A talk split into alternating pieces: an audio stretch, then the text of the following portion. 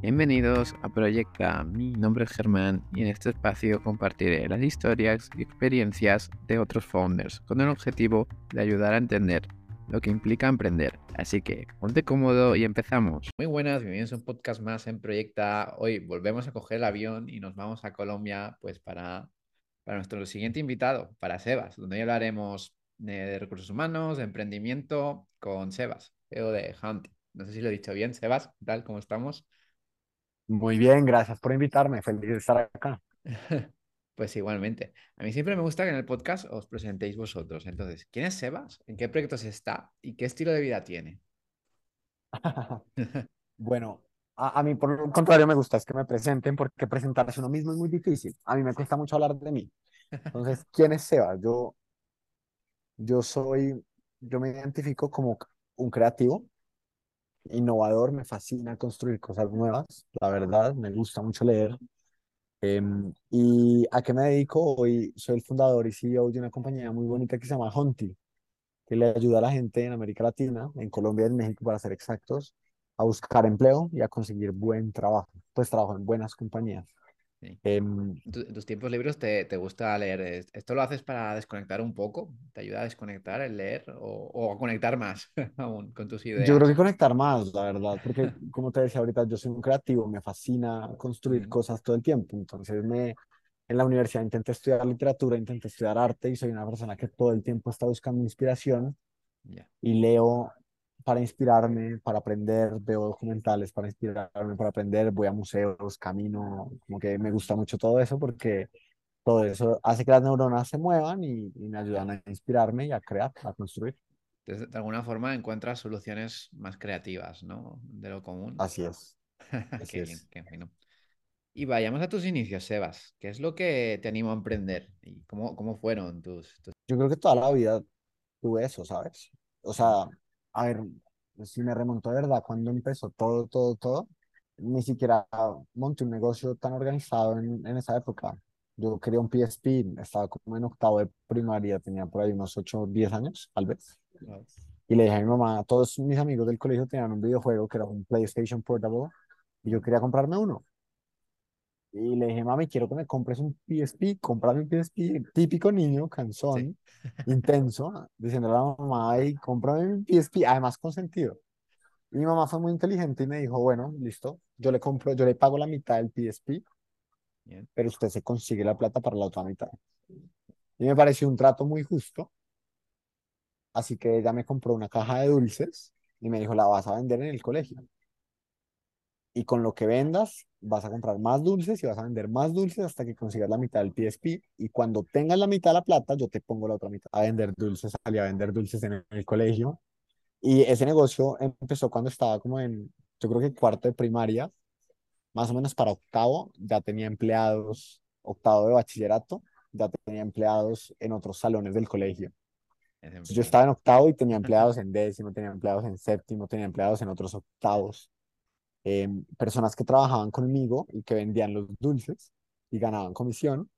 Y me iba súper bien, la verdad. Me acuerdo que en octavo eh, me quebré porque, porque el- en el colegio no se podía vender, no se permitía vender.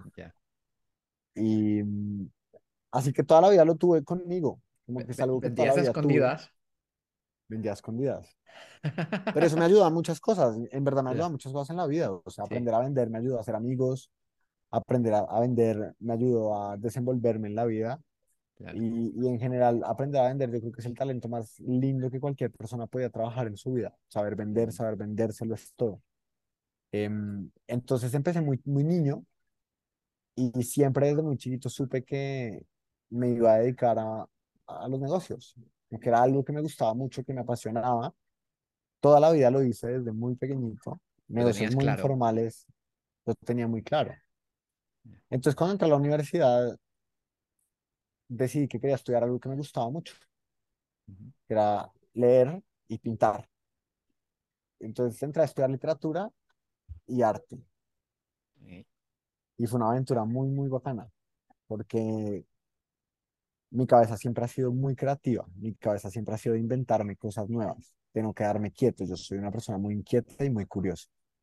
Y en ese ejercicio de vida entrar a estudiar literatura y llenar, llenarme de tanta inspiración, de tantos libros, de tantas cosas. Me nutrió mucho, ¿sabes? Como que nutrió mucho mi cabeza. Y mm, cuando fui a montar mi primer negocio ya formal, fue mucho más fácil, o no más fácil, sino fue mucho más lógico que una mente creativa pueda tener soluciones más innovadoras que una mente estructurada. que elegir una carrera creativa, ¿no? Bueno, Porque normalmente lo más racional si emprendes es más irte pues a empresariales, ¿no? Porque tú creíste que esa sería una buena No, forma.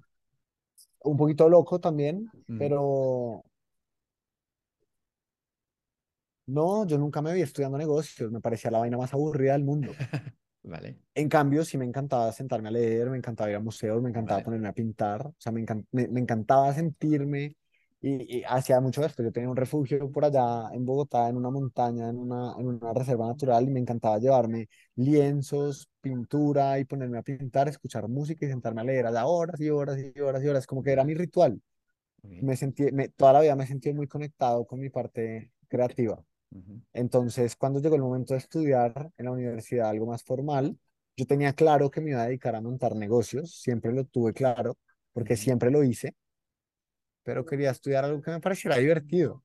Ah, vale. Y sentarme a hacer cálculo, finanzas, me parecía, yo creo, tal vez lo más aburrido del mundo. Nunca fui capaz, nunca fui capaz. ¿Y cuál, cuál, cuál fue tu primer, cuál fue tu primer eh, pues, negocio eh, ya más serio, ¿no? ¿Ya fue en la universidad o pasó un tiempo Y en la, en la universidad ya monté mi primera compañía de, de verdad en unas vacaciones.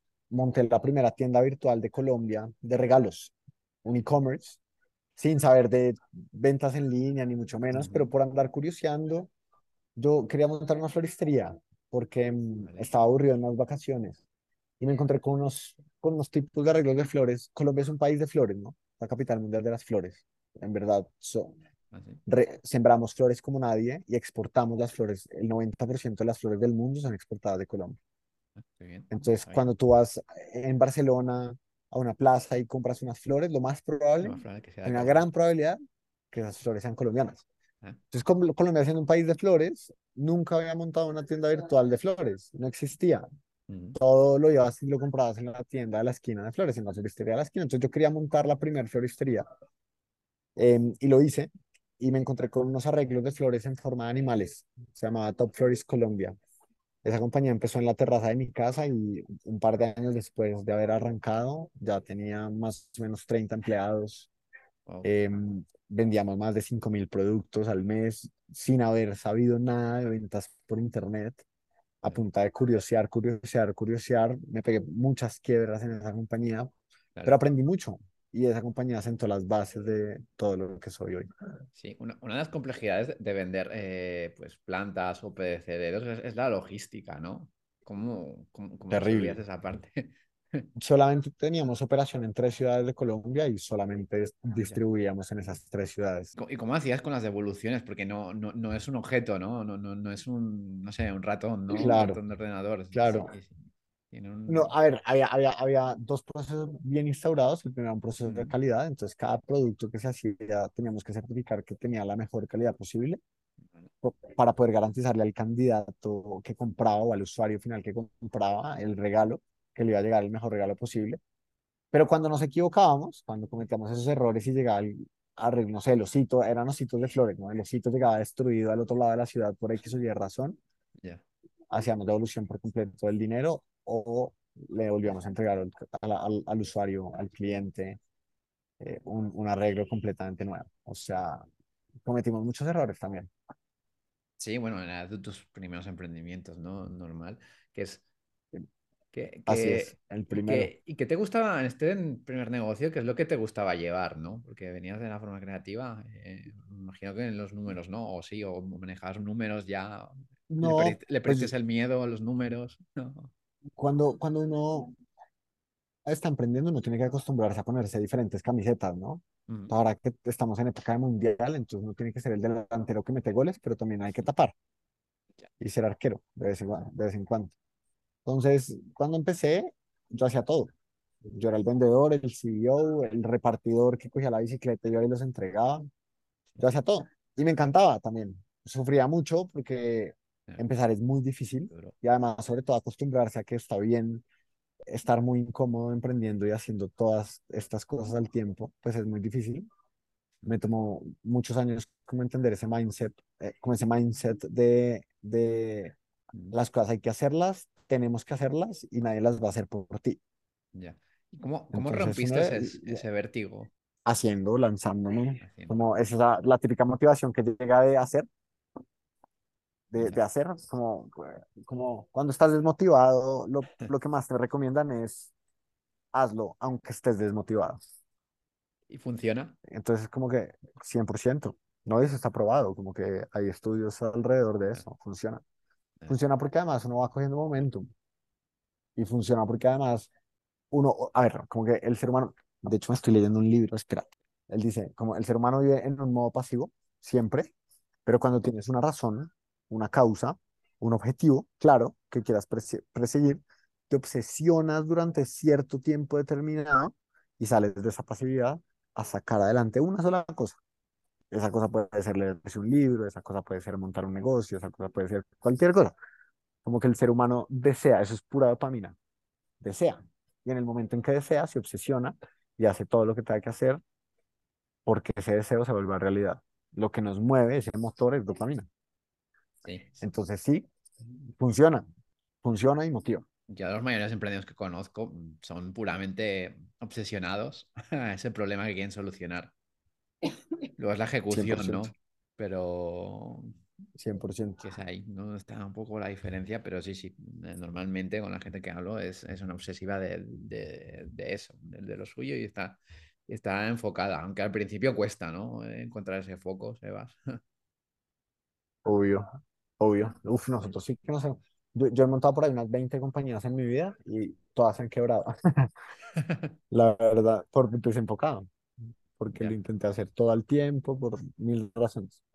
Pero el enfoque, el foco Y como uno es bien aprende a importante en la vida. gestionar, ya. Y como uno aprende a gestionar todo eso, ¿no? A, a aprender, ¿no? De lo que, de lo que ha fallado, eh, sobre todo aprender de lo, de lo, de lo que ha fallado. De los errores, yo creo que es lo más fácil del mundo, ¿no? ¿ok?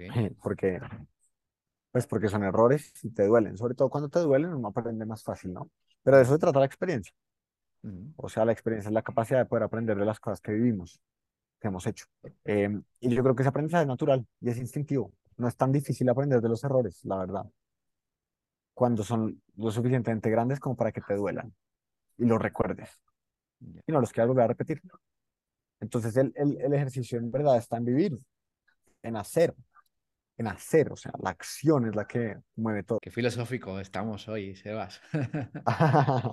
Sí, así soy yo, Así así soy yo. ¿Y cómo, cómo creces, ¿no? De, de estar a tu terraza a, a 30 empleados, ¿no? ¿Cómo, cómo fue esa escalada?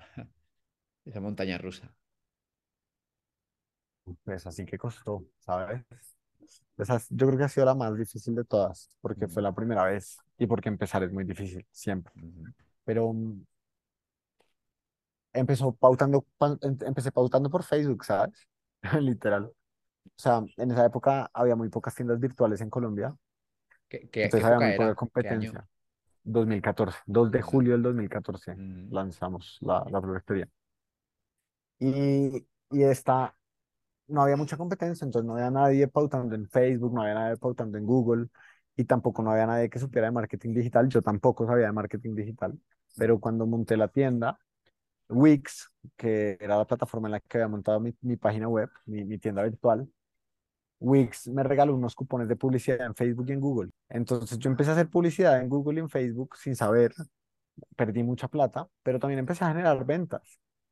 Y, mm, y con el tiempo eso fue cogiendo tracción y fue cogiendo tracción y después de mucho, mucho esfuerzo de ser yo el repartidor, el todo, empecé a generar un volumen de ventas estable. Yo creo que en esa época vendía que 3 mil, 4 mil dólares al mes, no era nada, en verdad no era nada, era muy poquito, pero era estable y venía creciendo.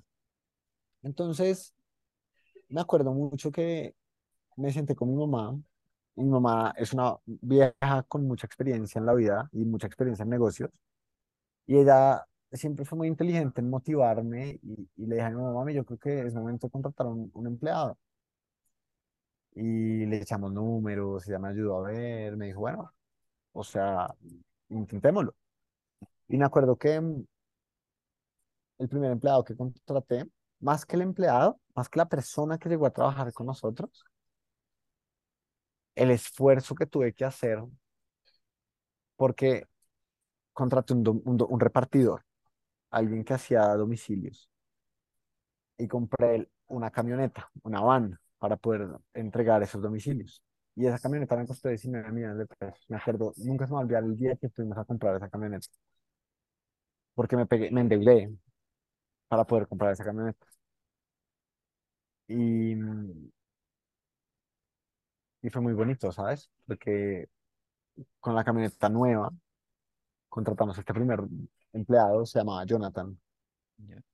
un teso. Ese man en verdad era un teso, como un, un pelado muy humilde, pero con muchas ganas de salir adelante.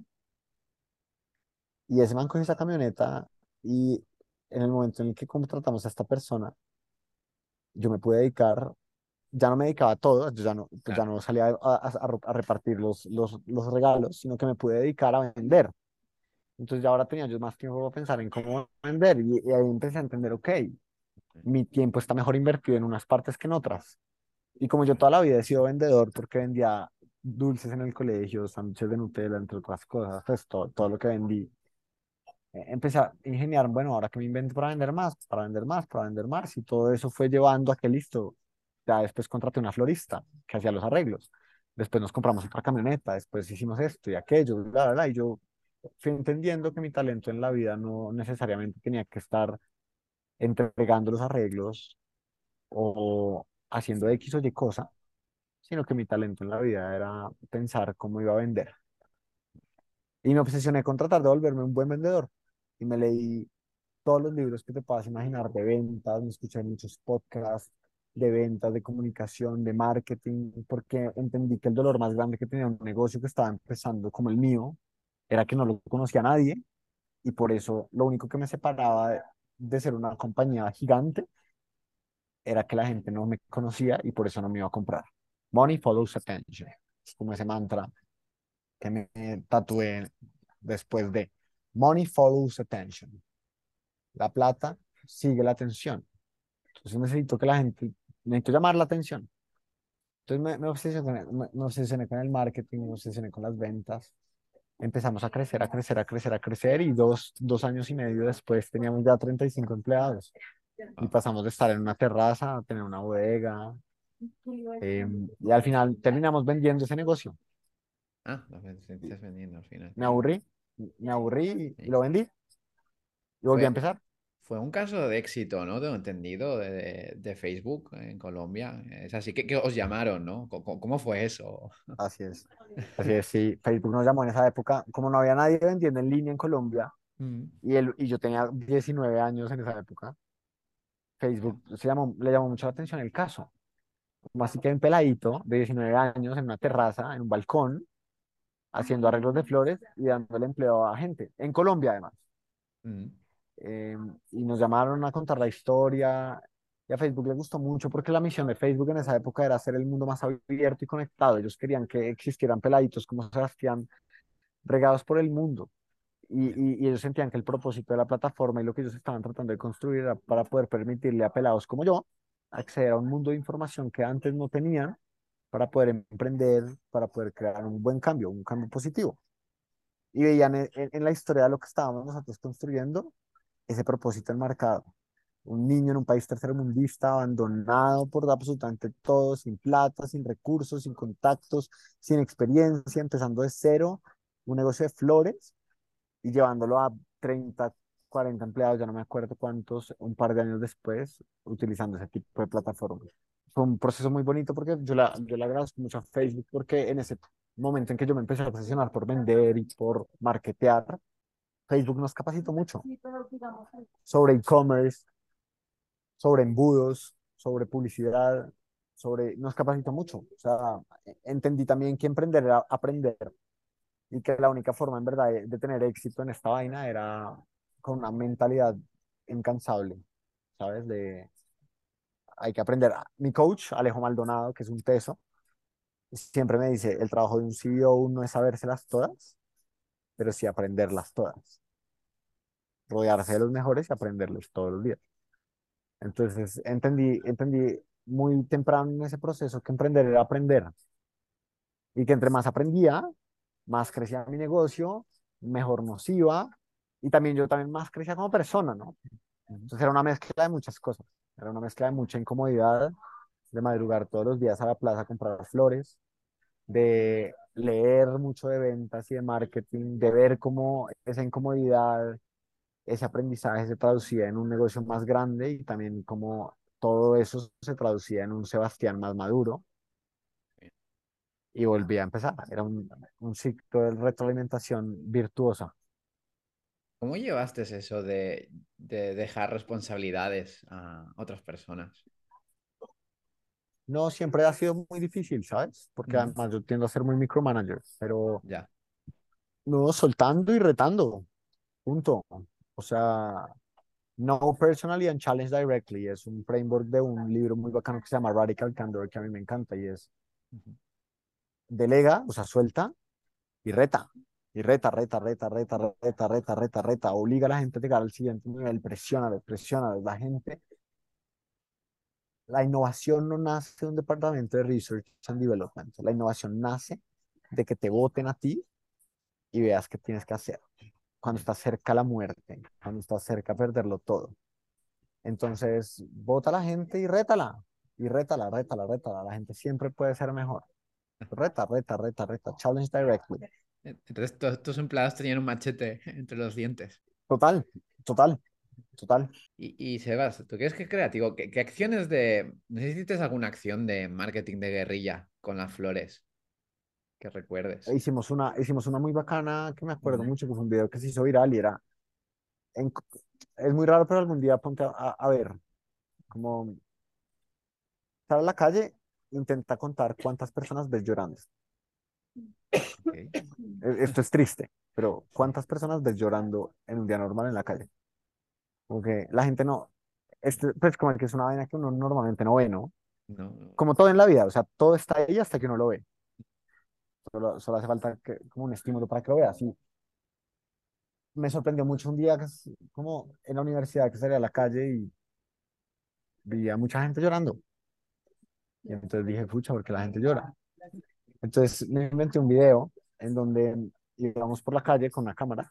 Era, me acuerdo, era como un point of view, era una, una rosa. Y cuando iba una persona llorando, nos le acercábamos y le entregábamos una rosa. Y tenía una tarjetita que decía como, no me acuerdo qué decía ni siquiera, pero algo de sonríe la vida, solo es un- alguna bobada decía. Y publicamos ese video cercano a un San Valentín o a un Amor y Amistad, algo así en Colombia. Esa vaina se hizo súper viral y, y vendimos mucho, Sí, vendimos trajo bastante, ventas. trajo bastantes ventas, Qué bien, qué además de bueno, todo. qué bueno. Interesante tu primer negocio de, de las flores. Y después de las flores, ¿ya vamos a Junti o hubo, algo entre medio de, de- No, después de las flores vendimos las flores. Realmente las flores fueron la suma de varias compañías, porque Vale. eran muchas marcas, eran flores, eran tortas, eran regalos en general, era un e-commerce de muchas cosas Vale. y eso lo vendimos. Y ahí me senté con una amiga que se llama Luisa, em, que es una amiga muy curiosa y mm, una tesa, ella tiene una empresa muy bonita también. Y Luisa me presentó a su hermano, que se llama Santiago. Y yo conocí a Santiago por cosas de la vida, gracias a Luisa. Y es ese tipo de personas con las que haces clic en dos segundos. Y a los 15 días estábamos montando nuestro primer negocio juntos. Yo acababa de vender la floristería. Entonces estaba libre, literal, me Ya. sentía libre. ¿Y cómo Y conseguiste, empezamos una agencia. cómo conseguiste esa Dime. motivación otra vez de volver a emprender? No, pues imagínate tú a los 22, 23 años o Ujú. 21 años, ya ni me acuerdo cuántos años tenía cuando vendimos eso, de haber montado una compañía que la llevó bien, la pudiste vender, hiciste plata, pues entre comillas plata, porque pues no era una suma significativa, pues uno se llena de motivación, ¿sabes? Como que uno se cree el dueño del mundo, o sea, tú crees que puedes con todo. Y, y ya con ese momentum, mira, la vida es de mindset, en verdad, la vida es de tener mentalidad y de creer que uno puede y que uno puede con todo. Y esa mentalidad se construye, esa confianza se construye. Y se construye cuando tú eres capaz de votarte a, a ver qué, de hacerlo. Haz cualquier cosa, haz. O sea, en verdad, haz. ¿Quieres motivación en la vida? Solo haz. Empieza a hacer, empieza, arranca. Hoy vas a ser completamente distinto a lo que vas a hacer en 10 años, si arrancas. La motivación se construye. La motivación sí se construye. O sea, y en ese sentido, como que después de haber vendido esta compañía, la motivación ya era per se parte de mi vida. O sea, simplemente respiraba y me levantaba creyendo que yo podía con todo. Así que fue muy básico volver a empezar. Fue muy fácil volver a empezar, qué bien. porque solo era inercia.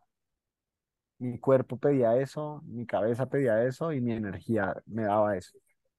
Volvimos a empezar y conocí a Santi y fue muy bonito porque en el momento en el que nos conocimos, hicimos tanto match al tiempo, li- literal, suena como si estuviera hablando de una novia, ¿no? Pero es mi socio. Bueno, son, así los socios, en verdad. Eh, Sí, es cuando, un cua- cuando, matrimonio. estás ahí y te, y te unes, ¿no? Tienes que hacer el pacto de socios, siempre es recomendable, ¿no? Y eso es como, Así es. es como firmar el, Y el acuerdo premi- prematrimonial, ¿no?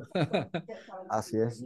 Y a los 15 días de conocernos montamos nuestro primer negocio juntos y fue muy bonito. Montamos una agencia de marketing digital y fue muy lindo. Y aprendimos mucho y nosotros ya sabíamos vender por internet porque eso era lo que hacía nuestra empresa anterior. Claro. Entonces ahora lo hacíamos para grandes compañías en Colombia.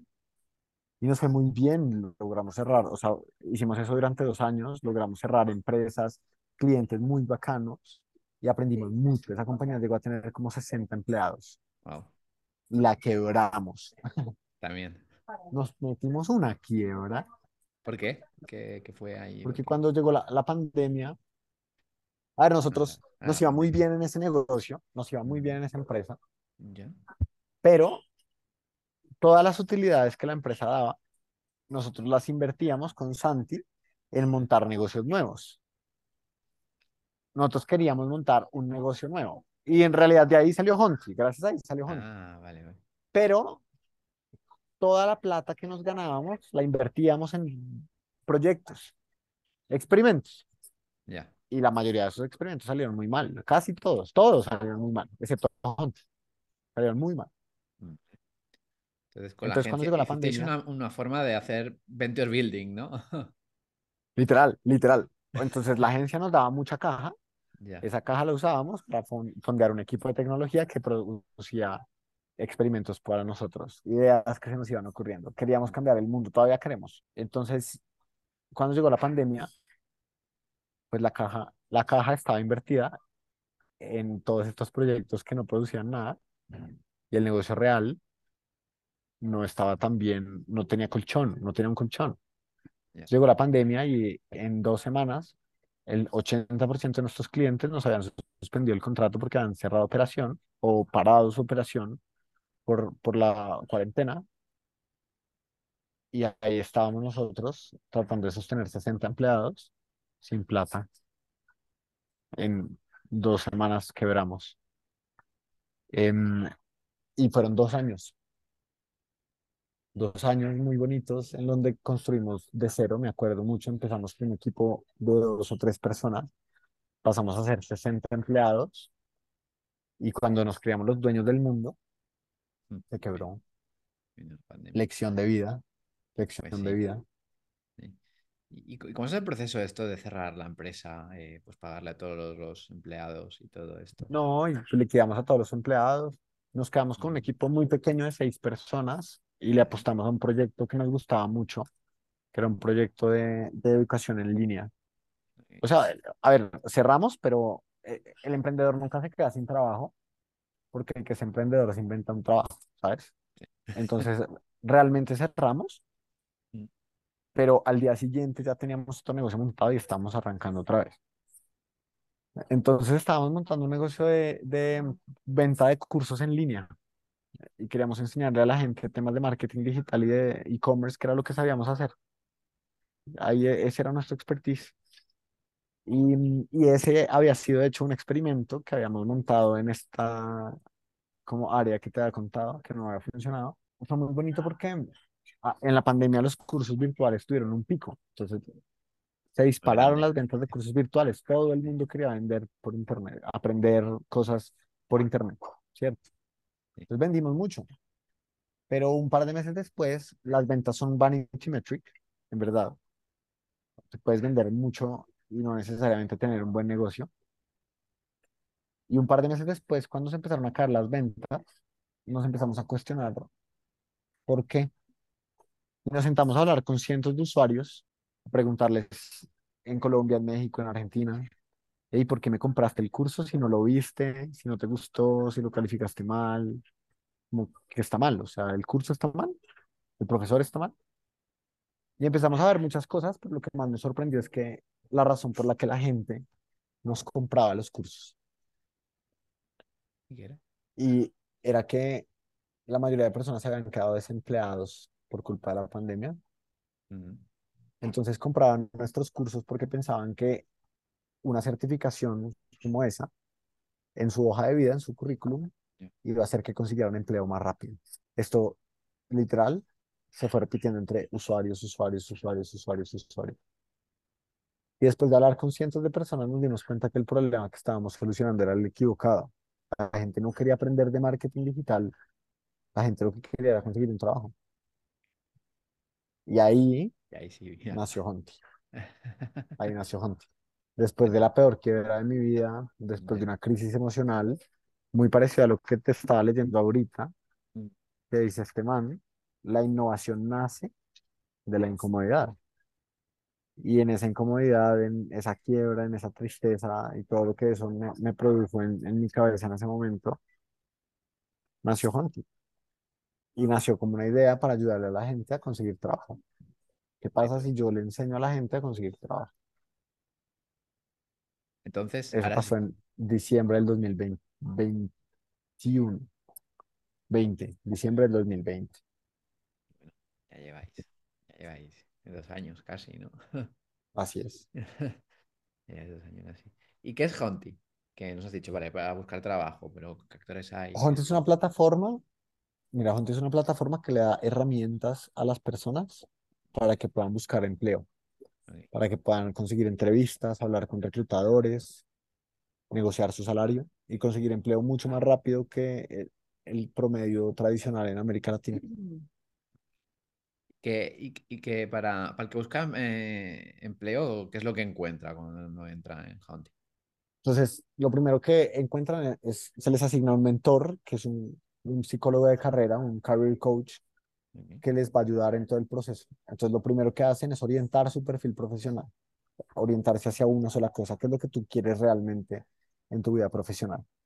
Y después ya empezamos con, nú- número uno, hacer tu hoja de vida, tu currículum, hacer tu perfil de LinkedIn desde cero, a enseñarte a conseguir entrevistas, a enseñarte a hablar con reclutadores. Tenemos un montón de cursos virtuales en donde te enseñamos todas estas cosas, cómo contar tu historia, cómo eh, hablar de tu experiencia, cómo hablar de tus fortalezas, de tus debilidades, ¿sí? Cómo conseguir entrevistas, cómo hablar con reclutadores, cómo negociar tu salario, todo lo que necesitas para conseguir un trabajo.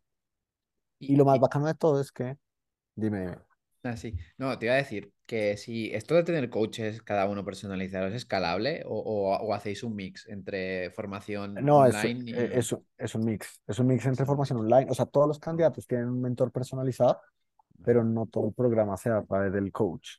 Hay, hay un mix entre mucho contenido educativo virtual, muchas herramientas que les damos para que creen su hoja de vida, su perfil de LinkedIn, para que hagan seguimiento a su proceso de búsqueda, etcétera, etcétera, etcétera. ¿Y qué, y qué les motiva pues a usar todas esas, esas herramientas, ¿no? La búsqueda de empleo. Imagínate tú en América Latina, de hecho en España es bastante parecido, pero sí, sí, sí. en América Latina la estadística, mira, la estadística es, si tú te graduaste de la universidad, o sea, eres un white collar worker, es como técnicamente se les llama, te demoras siete meses en conseguir empleo en promedio. Siete meses. O sea, imagínate tú quedarte sin trabajo hoy y te- tener que pagar tus facturas, tu renta, tu tarjeta de crédito, el colegio de tus hijos si los tienes. Siete meses. Mm. sin trabajo. O sea, tú hoy tienes ahorros para vivir siete meses, por ejemplo. Que sí. Bueno, tú eres una, el uno por ciento del mercado. El 99% tiene ahorros para vivir 14 días.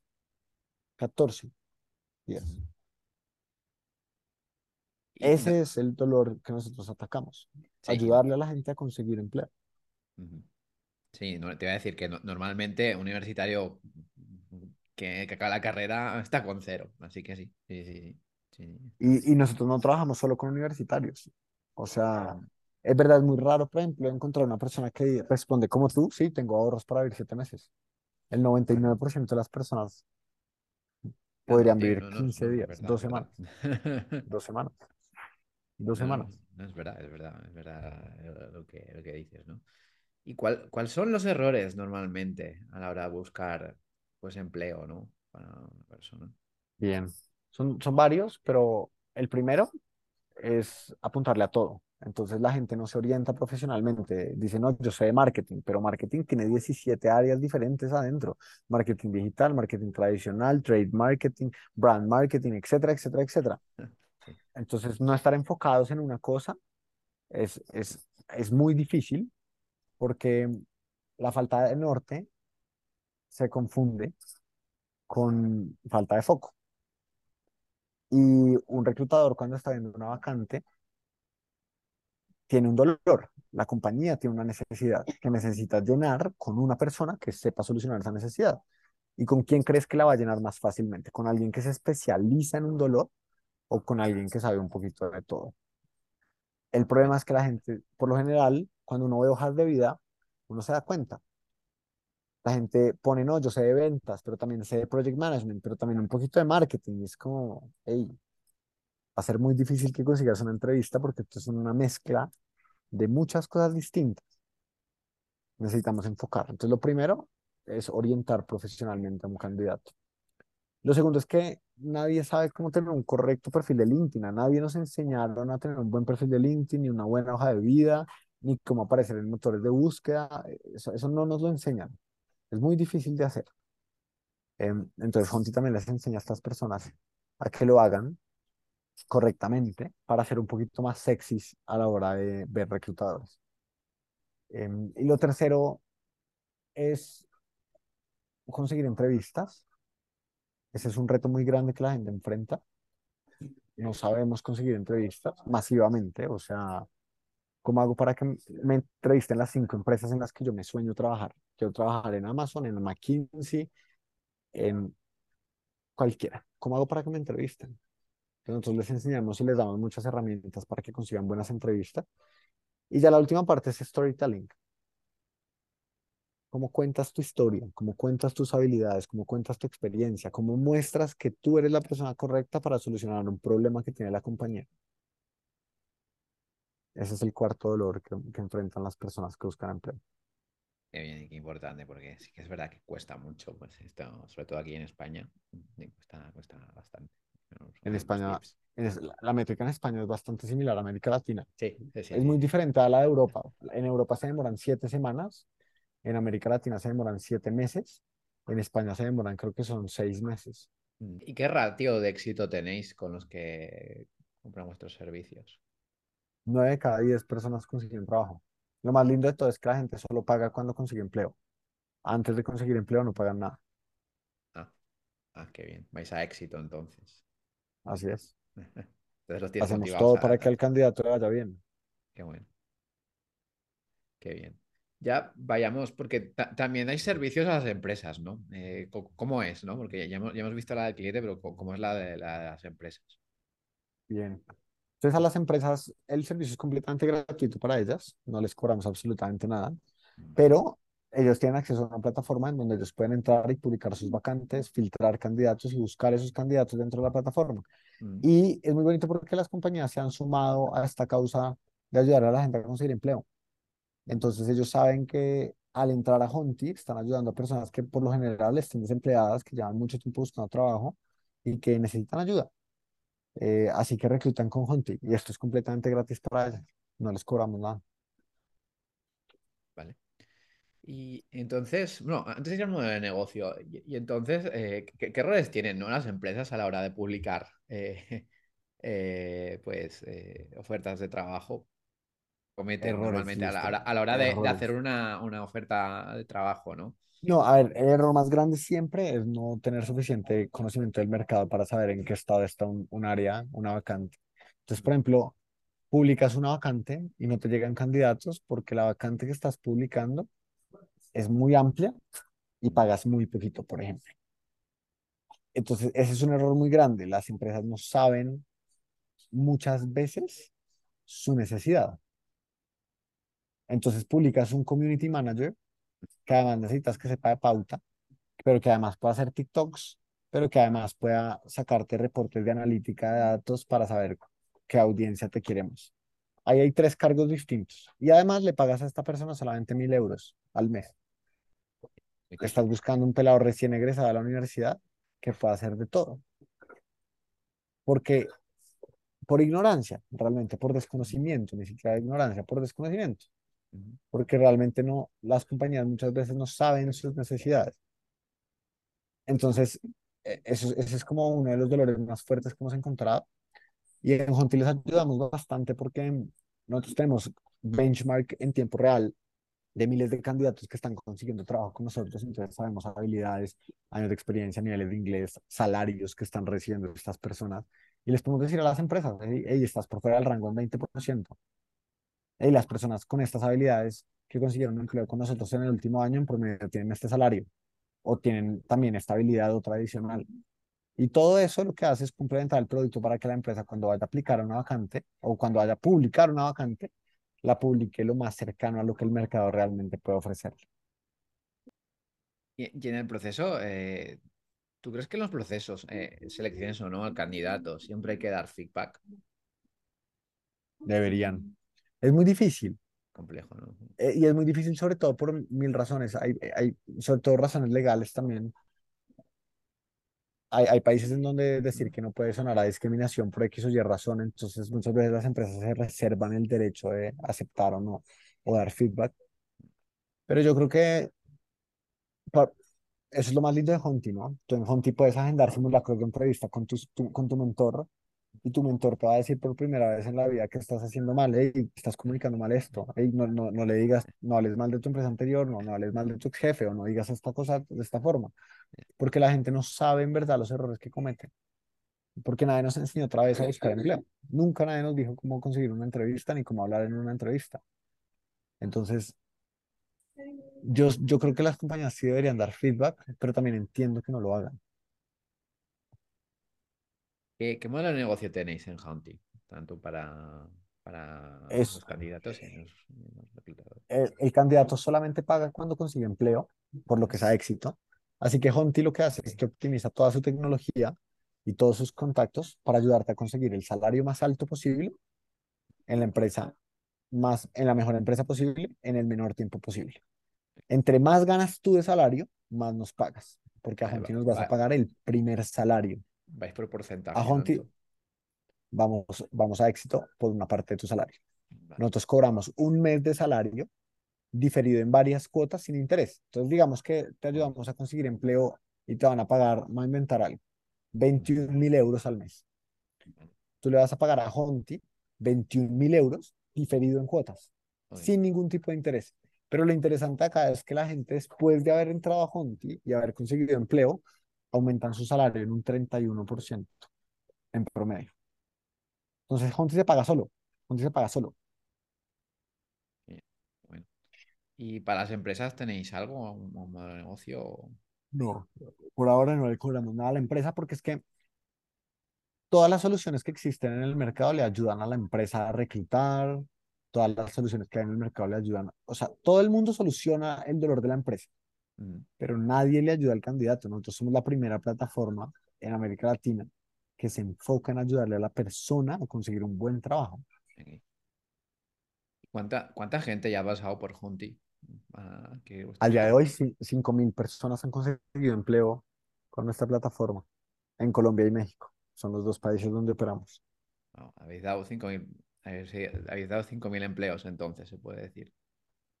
Aprox. Indire- indirectos, sí. Directos, hoy Honti tiene 200 empleados. O sea, nuestra plataforma tiene 200 empleados y creciendo. ¿Cómo atraemos, no? Eh, talento y sobre todo, no sé, bueno, está por todo el mundo, ¿no? El talento tech, ¿no? Que es lo más, lo más solicitado, ¿no? De las empresas. Entonces, ¿cu- ¿Cuál dirías tú que son las claves? Como todo, lo primero es, uno, tener buen talento y- y adentro. Eso, eso va desde los founders. Los primeros empleados tienen que poner la vara muy alta porque, porque el talento tech quiere poder aprender de gente muy buena. Entonces, tienes que tener gente muy buena en tu equipo, número uno. Eh, a talento trae, trae- atrae talento, literal. Talento atrae talento. Entonces, tus primeros empleados, enfócate muy bien en saber entrar gente muy buena del día uno. Eh, número dos, enfócate en retos. La gente tiene que ver cómo va a crecer y cómo va a llegar al siguiente nivel. Entonces, tienes que saber cómo mostrarles a las personas que los retos que estás enfrentando son lo suficientemente atractivos, retadores y sexys para que alguien quiera venir a untarse de ellos porque sabe que va a lle- llegar al siguiente nivel después de. Lo tercero, remuneración. Ah, El, el libro de Netflix es muy bueno en eso, ¿no? El salario tiene que ser muy competitivo. O sea, eh, 80% de las razones por las que una persona se va de un trabajo es porque le van a pagar más. Entonces, paga, paga bien, paga bien, en verdad, esfuérzate por pagar bien, em, en la medida de lo posible. Em, Hay beneficios adicionales, a ver, en tecnología ya para nadie es un secreto que hoy en día es un reto conseguir buenos desarrolladores porque no hay, todos están empleados y les pagan un montón, entonces hay que dar beneficios adicionales, sí, computador en la casa, para el, el lo- o sea, para los equipos de tech, hay, hay cosas que son necesarias, ¿sabes? Como alianzas, cursos de inglés, etcétera, todo este tipo de beneficios también pueden servir mucho. Y por último, yo creo que el tema de cultura. O sea, trata de construir una cultura que en verdad sea atractiva para que la gente quiera trabajar ahí. ¿Y la cultura qué es? La cultura es cómo actúas cuando nadie te está viendo. Mm, Entonces trata de construir un- una forma de pensar, una forma de ser, una forma de trabajar en donde la gente se sienta cómoda y se sientan retados y se sientan rodeados de los mejores y se sientan bien remunerados. Estas por- cuatro, cinco cosas son sí. clave. Importante esto de la cultura, Sebas. Sí, mira, yo, yo, yo lo- yo el otro día eh, hablé con un emprendedor que, que tiene, para, para el tech, tiene una persona solo dedicada a, a- a lo que quieren los, los tech, ¿no? A cómo, cómo hacerlos sentir bien, ¿no? Y es su única, es su única función, ¿no? Para que veas hasta dónde hemos llegado ya con esto, el talento tech. He tenido un- varios, ¿sabes? O sea, yo creo que emprender en cierta medida es aprender a vivir con la incertidumbre, ¿sabes? Como que uno tiene un norte claro, pero el cómo vas a llegar a ese norte es un misterio. Eh, y en verdad creo que son menos los momentos en los que uno tiene claras las cosas, si te soy súper honesto. Entonces, tengo un par de anécdotas ahí en la cabeza. Como que yo creo que la vida de cualquier emprendedor es, está 100% asociada con la incertidumbre y con el caos. Como que son muchos más los momentos en los que no tienes claro el cómo, solo tienes claro el qué, ¿sabes? Y el norte. Em, y en ese sentido, sí, pues he tenido muchos momentos de mucha, mucha, mucha incertidumbre. O sea, en el 2020, por ejemplo, en la mitad de la pandemia, nosotros teníamos un negocio muy bonito que era Dataflix, que te conté la vez pasada. Y Dataflix era un, un negocio que tenía 60 empleados y de la nada, por malas decisiones que tomamos, Dataflix se quebró en menos de un mes. ¿Por qué? Pasamos de tener absoluto, porque, porque como te contaba la vez pasada, nosotros invertíamos todas las utilidades de ese negocio Cierto. En montar líneas de negocio nuevas. Entonces, cuando llegó la pandemia, nos cogió sin caja, no teníamos caja para sobrevivir y literalmente duramos menos de un mes. Entonces, pasamos de tener un negocio de 60 empleados divino, de creernos lo máximo y de sentirnos exitosos, a tener un equipo de cinco personas y volver a empezar de cero. Y esa incertidumbre me llevó, yo creo que a la peor crisis emocional que he tenido en mi vida, porque me, me empecé a sentir inútil, porque empecé a dudar de mí mismo durante un tiempo. Y esa crisis y esa incomodidad también me llevó al momento de mayor creatividad de mi vida. Y es, yo estuve a punto de buscar trabajo. Em, y dije, bueno, tal vez, o sea, yo sé que yo estoy claro que yo soy emprendedor y que yo voy a emprender siempre. Yo estoy claro, porque es mi personalidad y porque es lo que me encanta hacer en la vida. Es lo que yo quiero seguir haciendo toda mi vida, emprendiendo, creando cosas. Pero durante un momento con la visión nublada, mi socio Santiago me, me dijo, me convenció de que buscar empleo era algo correcto porque tenía que aprender de alguien que ya estuviera haciendo lo que yo quería hacer. Y estoy hoy más convencido que nunca que si yo fuera a volver a empezar de cero y no tuviera la experiencia que tengo hoy, lo correcto hubiese sido irme a trabajar para alguien que ya lo estuviera haciendo. Entonces lo iba a hacer. Y fue en ese momento en que se me ocurrió junto. Cuando estaba a punto de ya renunciar y parar un par de años para buscar, buscar trabajo y aprenderle a alguien más, ahí se me ocurrió la idea de Hunt. ¿Y, qué te ayudó pues, a salir de, ese bache, de, sentirte un poco, incluso digamos, el síndrome del impostor, ¿no? Sentirte que no, que no sirves. No, lo, mismo, lo, mismo, lo mismo que hablamos, lo mismo que hablamos la vez pasada, o sea, hacer. No hay nada, no hay mejor antídoto contra la desmotivación y la depresión que la acción. Pero esa acción tiene que estar acompañada de pasión, de cosas que te gusten. No es hacer por hacer. ¿Te sientes triste? Actúa. Pregúntate a ti mismo primero por qué te sientes triste.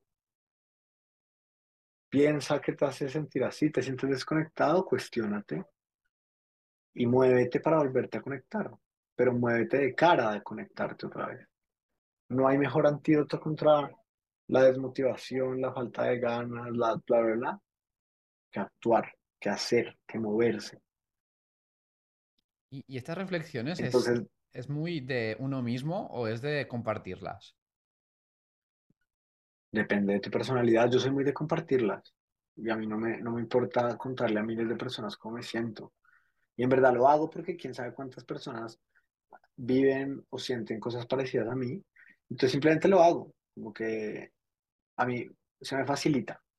Pero hay gente que vive con sus demonios en silencio y que no quiere que nadie se entere que los tiene y también está bien.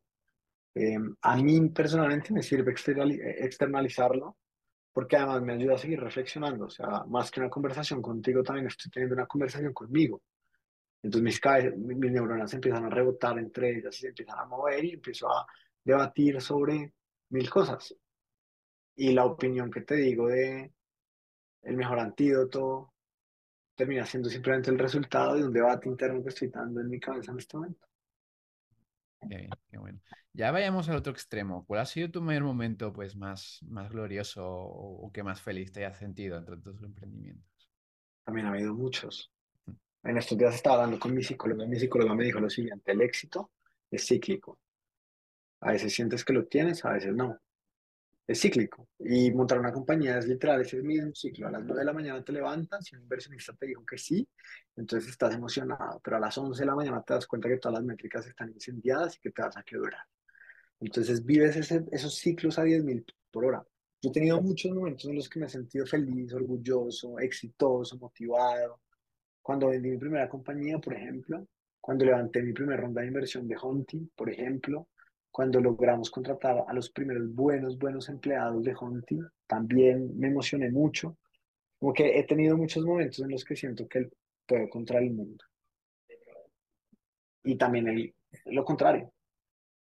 Y uno solamente se tiene que acostumbrar a sentirlo todo, tanto lo bueno como lo malo. Siéntelo, disfrútalo, metabolízalo, procésalo, vívelo y sigue.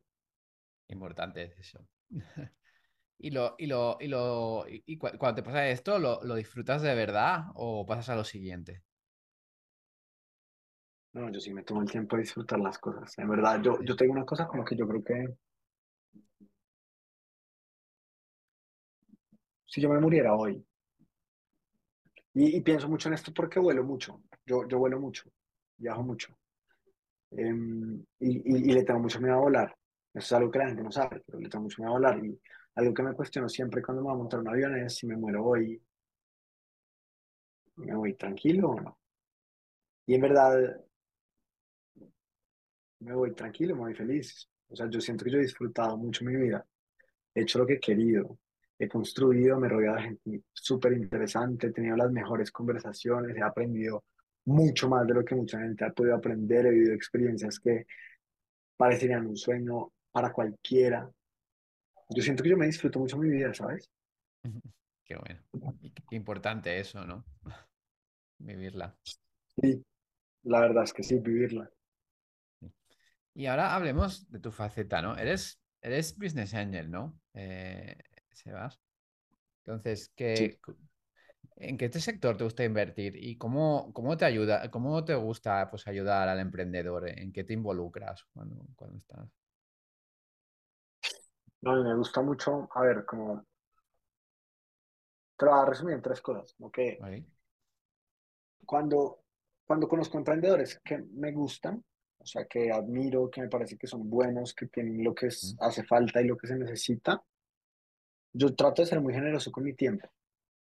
Em, y en verdad les dedico mucho tiempo, o sea, yo creo que el 20, 25% de mi semana se lo podría estar dedicando a emprendedores.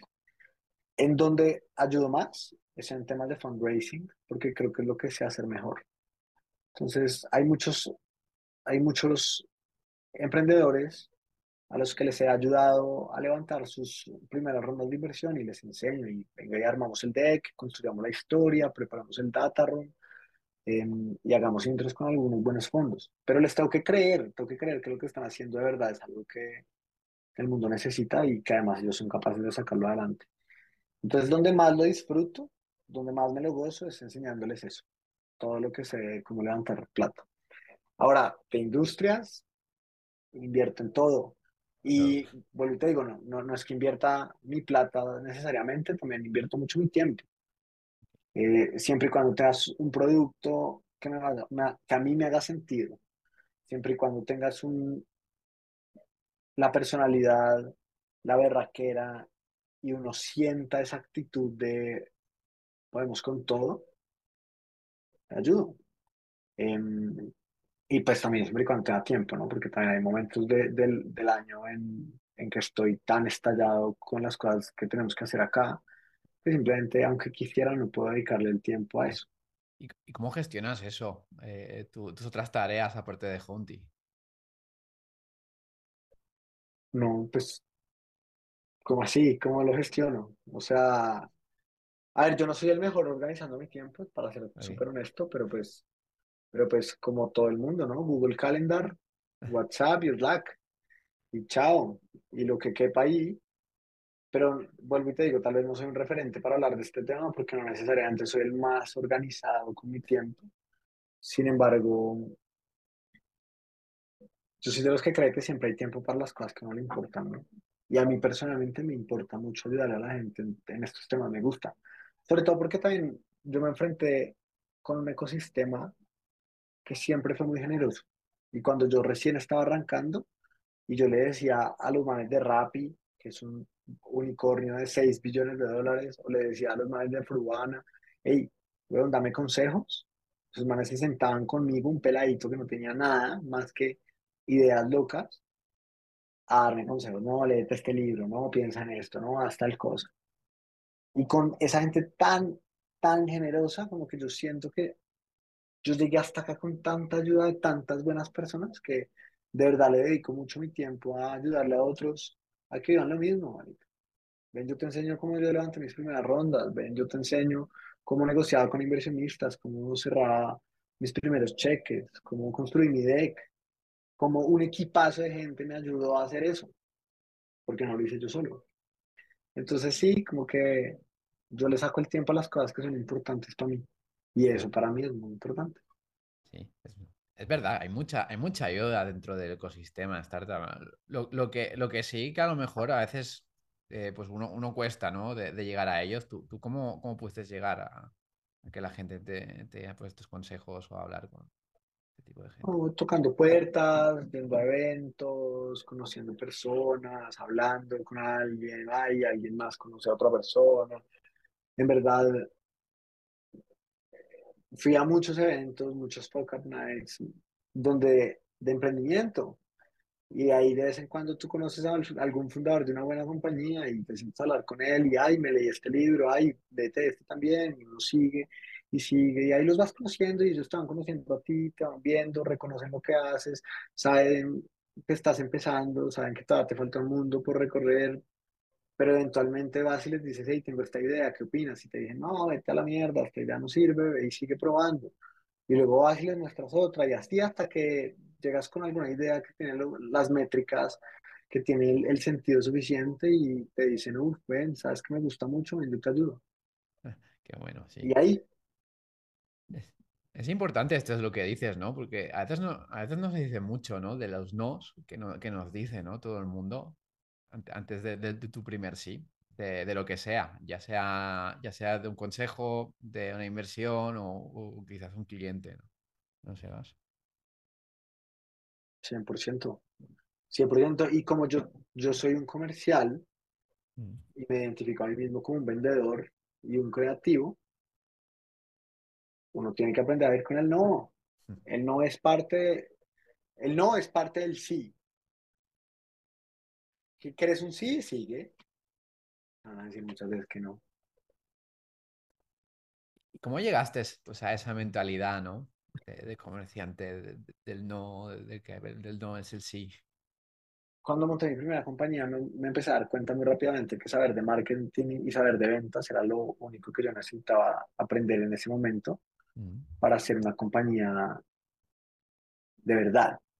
Y eso era lo que creía en ese momento. Todavía lo creo en gran medida, pero pues ya hoy sé que una compañía se compone de muchas otras cosas. Entonces yo me leí todos los libros que te puedas imaginar de ventas, me leí todos los libros que te puedas imaginar de motivación, de venta consultiva, de marketing, de todo. Y es un tema que me encanta. Hoy, al día de hoy, hoy todavía yo capacito a los comerciales de Honti. Mm, sí. Y me, y me encanta. Una parte, pues, es importante, ¿no? El otro día leí que todo, todo empleado tiene que pasar por el proceso de venta, pues, para aprender, ¿no? Lo que es realmente el negocio. Sí. todos los negocios vienen de vender y sí. Sí. Bueno, Sebas, vamos ya a la parte final. Ya es más libre. Es que des un último consejo a los emprendedores que nos escuchan. Eh, algún libro, algún podcast que escuches, Entonces, un último consejo. Hace, hace un tiempo me tatué acá en el brazo una frasecita que dice: Make yourself uncomfortable. Y ese es como mi, mi consejo de vida para todo el mundo. El ser humano siempre saca lo mejor de sí cuando está en las peores situaciones, en las más incómodas, en las más difíciles.